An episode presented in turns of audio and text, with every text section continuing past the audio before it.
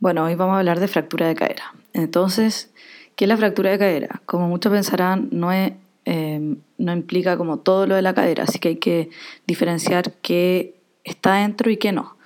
Entonces, la fractura de cadera es una fractura de fémur proximal desde el cuello femoral hasta 5 centímetros distal al troncánter menor. O sea, no se consideran fracturas de cadera la acetabular, la de cabeza femoral, ni la de trocánter mayor o menor. Las fracturas de cadera entonces pueden ser del cuello del fémur, que es, eh, la del, es un 45%, que es hasta el trocánter mayor sin contar el acetábulo, ni la cabeza del fémur. Está la pertrocantérica, que es la más frecuente, estando entre el trocánter mayor y menor, 45% también. La subtrocantérica es el 10% y está, se da entre el trocánter menor hasta 5 centímetros distal a este. Saber que toda fractura de cadera se opera, siempre. Bueno, hay un par de excepciones, pero como concepto general siempre se opera, por ser en el fondo sumamente inestables, dado que hay dos fuerzas de tracción viniendo proximal del ilopsoas, del glúteo menor y mayor y de los rotadores cortos externos, el piriforme, obturado interno, gemelo superior e inferior. Y también saber que se dividen en eh, intracapsulares, que serían las del cuello del fémur, y extracapsulares, que serían las pertrocantéricas o intertrocantéricas y las subtrocantéricas. Y esta, esta clasificación o división en el fondo se dan eh, según el riesgo de necrosis vascular, porque la intracapsular tiene un alto riesgo de necrosis eh, avascular por un tema de irrigación anatómica, dado que es, una, es una irrigación retrógrada y terminal, que vamos a hablar después de eso, y la extracapsular no tiene eh, riesgo de necrosis vascular. Bueno, un poquito de anatomía, lo más importante acá es la irrigación. porque es retrógrada, es decir, irriga de distal hacia proximal, por lo tanto, si es que hay alguna fractura adistal, todo, todo lo proximal va a quedar sin irrigación y aparte es terminal, o sea, es la única, eh, esta irrigación que vamos a mencionar es la única eh, fuente de irrigación para la zona. Por lo tanto, si se secciona se provoca isquemia y posterior necrosis vascular. Bueno, entonces saber que la principal irrigación es el anillo arterial extracapsular, da 90% de la irrigación. Y también, bueno, está la rama acetabular de la arteria obturatriz o arteria fovial, que atraviesa el ligamento redondo para llegar a la cabeza femoral, pero no se considera mucho dado que eh, solo da un 10% de irrigación, por lo tanto por eso se dice que es terminal. Entonces, este anillo arterial capsular se conforma por dos arterias que vienen desde la arteria femoral profunda. Entonces viene la arteria femoral profunda y de ahí salen dos arterias, la circunfleja medial, que es la que da más aporte sanguíneo, un 70, un 80%, y la circunfleja lateral, que da un 10% de la irrigación y también viene de la femoral profunda. A partir de estas dos arterias, que van a rodear el cuello del fémur, eh, salen eh, las arterias retinaculares superior, posterior e inferior, que van ascendiendo paralelos al cuello femoral hasta la cabeza del fémur. En cuanto a epidemiología, hay que saber que en el fondo una fractura que va en aumento. Hay, dos, hay 250.000 fracturas al año en Estados Unidos solamente. La incidencia va en aumento, especialmente en población vieja de mayores de 60 años, la prevalencia es de 9,5%. Se da más en mujeres por la osteoporosis, que es más frecuente y grave, eh, versus los hombres, entonces da eh, este en 3 es a 1 entre mujeres y hombres. Es la lesión más frecuente en ancianos por osteoporosis y caída a nivel. 90% eh, dándose en especial en la noche cuando se paran ir al baño, por ejemplo. Eh, saber que produce mucha dependencia tercero, eh, dado que la mitad incluso no es capaz de recuperar la capacidad funcional previa. La mortalidad es alta, de 15 a 20% al año después de la operación, y pacientes mueren en el fondo por eh, complicaciones de pacientes postrados, como escaras infectadas, TPT, ITU, neumonía y SIRS. Si el paciente no se opera, incluso la mortalidad es al 100% a los dos años. Y saber que en jóvenes es poco frecuente, el menos del 5% de las fracturas de cadera y se dan solo en mecanismo de alta energía. Entonces, factores de riesgo de fractura de cadera hay miles, pero eh, vamos a mencionar un par, un par que son los, eh, los principales. Uno debería saberse mínimo 10, porque son muchos de verdad.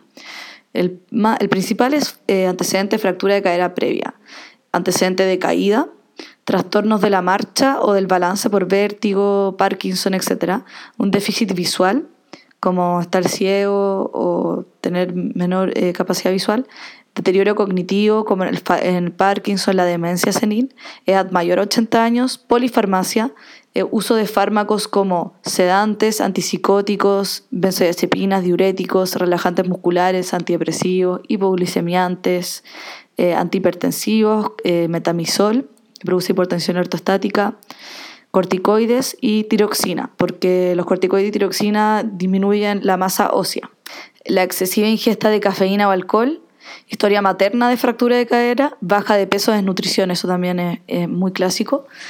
Tener mayor estatura, diabetes por el tema de los hipoglicemiantes, institucionalización, esa también es muy importante, y eh, osteoporosis y vitamina D disminuida. Menor a 30 se asocia al más riesgo de caídas. Entonces, como resúmenes, los más importantes son, por gente vieja, institucionalización, diabetes por, la, por los hipoglicemiantes, fractura de cadera previa, antecedentes de caída y trastornos de la marcha o deterioro cognitivo o visual.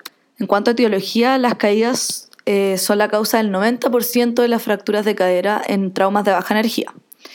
Em, y de hecho son un 85% de todas las fracturas de mayores de 75 años. Estas se pueden dar por dos factores. Entonces están los factores intrínsecos, que son intrínsecos del paciente, y los extrínsecos, que son los ambientales.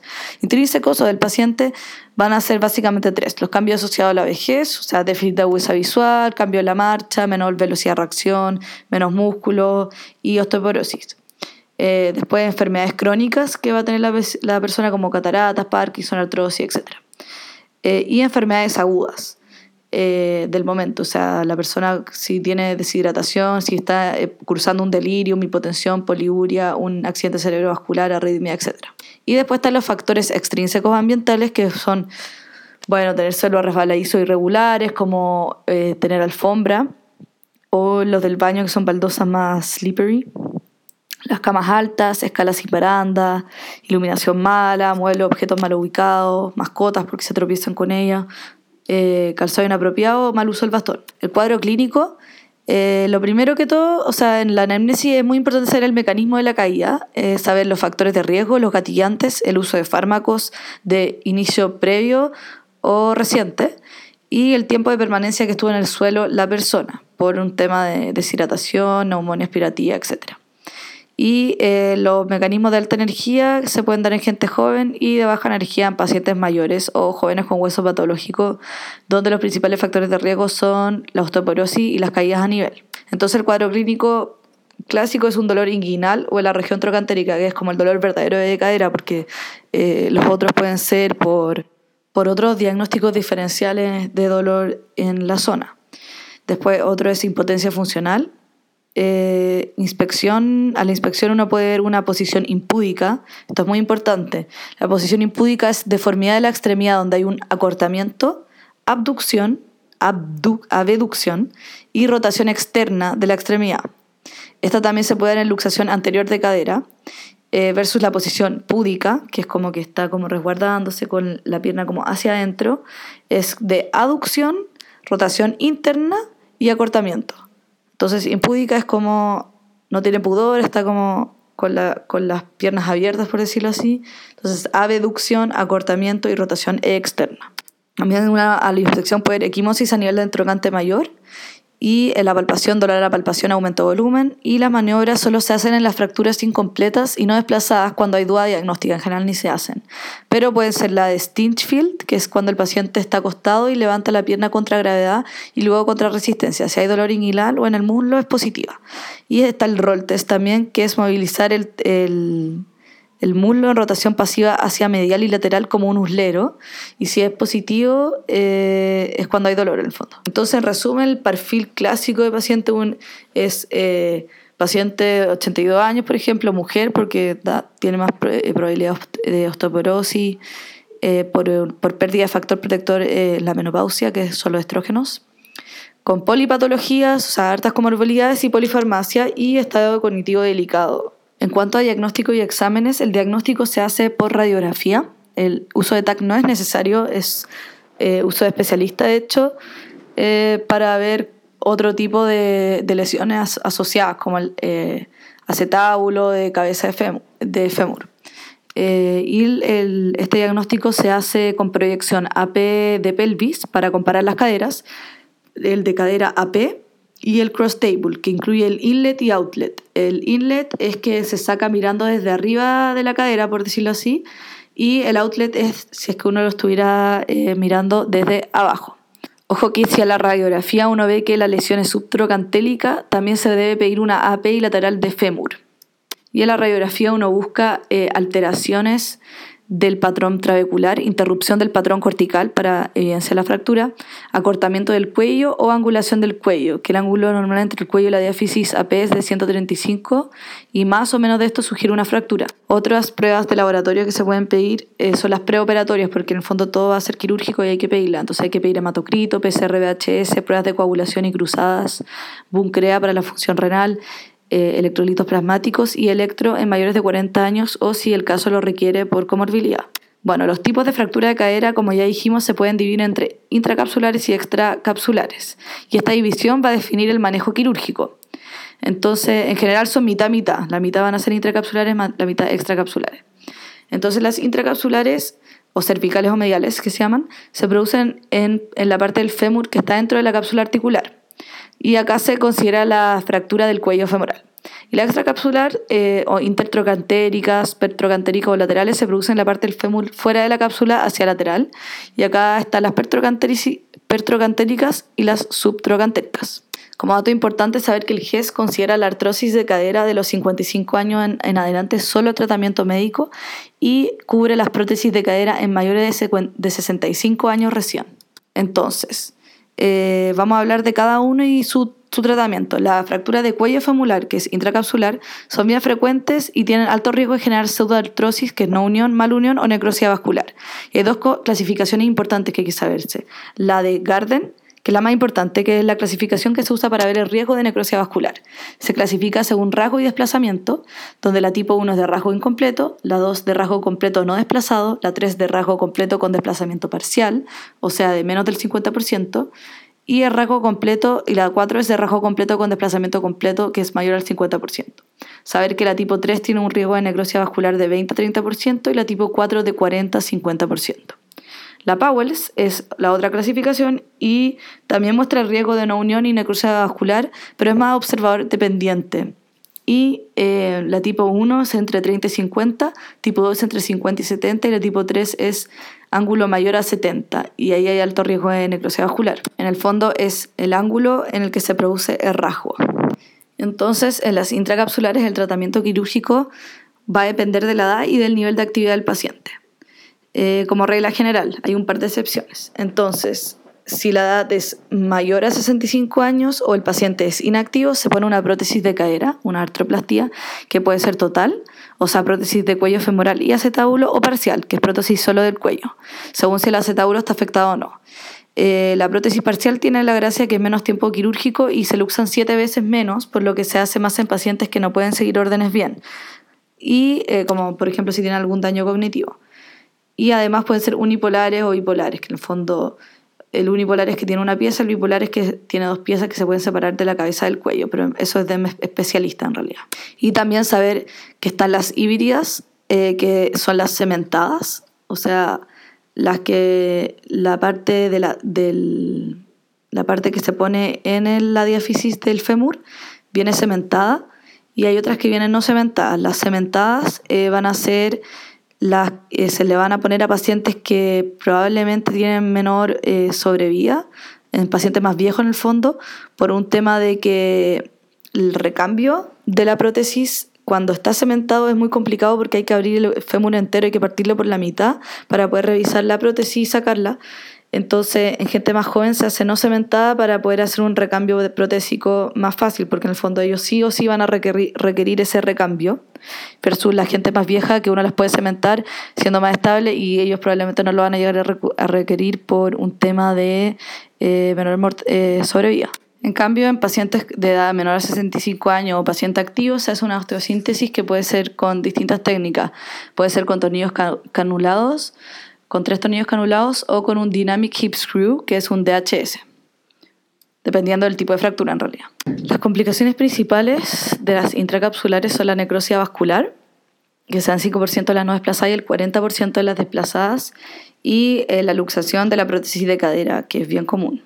Otras complicaciones incluyen TBP, malunión, infecciones, neuropraxia del ciático, pero esas las vamos a hablar más adelante porque son inherentes a varias fracturas de cadera. Después están las fracturas intertrocantéricas o extracapsulares que también son frecuentes y no tienen riesgo de necrosia vascular. Y estas se clasifican eh, según Tronzo, que considera el tipo de rasgo, el desplazamiento, radiografía P, para ver el cambio de conducto de la técnica quirúrgica.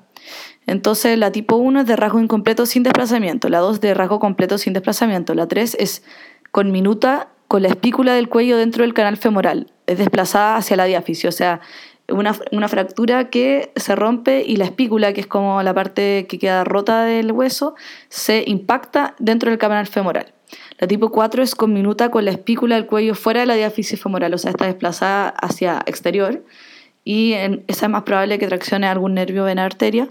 Y la, la tipo 5, que es eh, de rasgo invertido de medial a lateral. Saber también que la 3 tiene 3A y 3B. La 3A es abulsión del trocánter menor y la 3B es abulsión del trocánter mayor. El tratamiento en estas fracturas eh, quirúrgico es eh, con osteosíntesis, pero primero se hace una reducción cerrada en pabellón y si no se puede se hace abierta y después se hace osteosíntesis con DHS en general o con un clavo cefalomedular. Y se debe operar ojalá antes de las 24 horas porque disminuye la mortalidad en el primer año. Después está la fractura subtrocantérica, que es extracapsular, poco frecuente, o sea, 10%, pero y se da más en mecanismo de alta energía. Es una fractura bajo el trocánter menor, como dijimos, hasta 5 centímetros distal, y es muy inestable por ser traccionada por los glúteos a proximal y abductores a distal, por lo que suele estar desplazada o angulada. Acá se ocupa la clasificación de Russell Taylor, pero ni siquiera hay que sabérsela mucho porque en el fondo eh, no, hay un, no, no, te cambia un cambio de cirugía porque siempre se hace con, con una reducción, igual que la anterior que hablamos de la, de la intertrocantérica, y posterior estabilización quirúrgica con osteosíntesis con un clavo cefalomedular. Ahora vamos a hablar de las complicaciones. Una de las principales es eh, la neuropraxia del ciático, que se da por una compresión o contusión menor sobre el nervio con daño leve irreversible por una pérdida segmentaria de, mielina en el nervio. Eh, no hay una sección del nervio, se conserva su estructura y va a presentar el paciente un déficit sensitivo, donde el paciente va a perder la sensibilidad del pie completo, o sea, del dorso y de la planta del pie, porque afecta tanto el tibial como el fibular, donde el fibular corresponde al dorso del pie y el tibial inerva la planta del pie.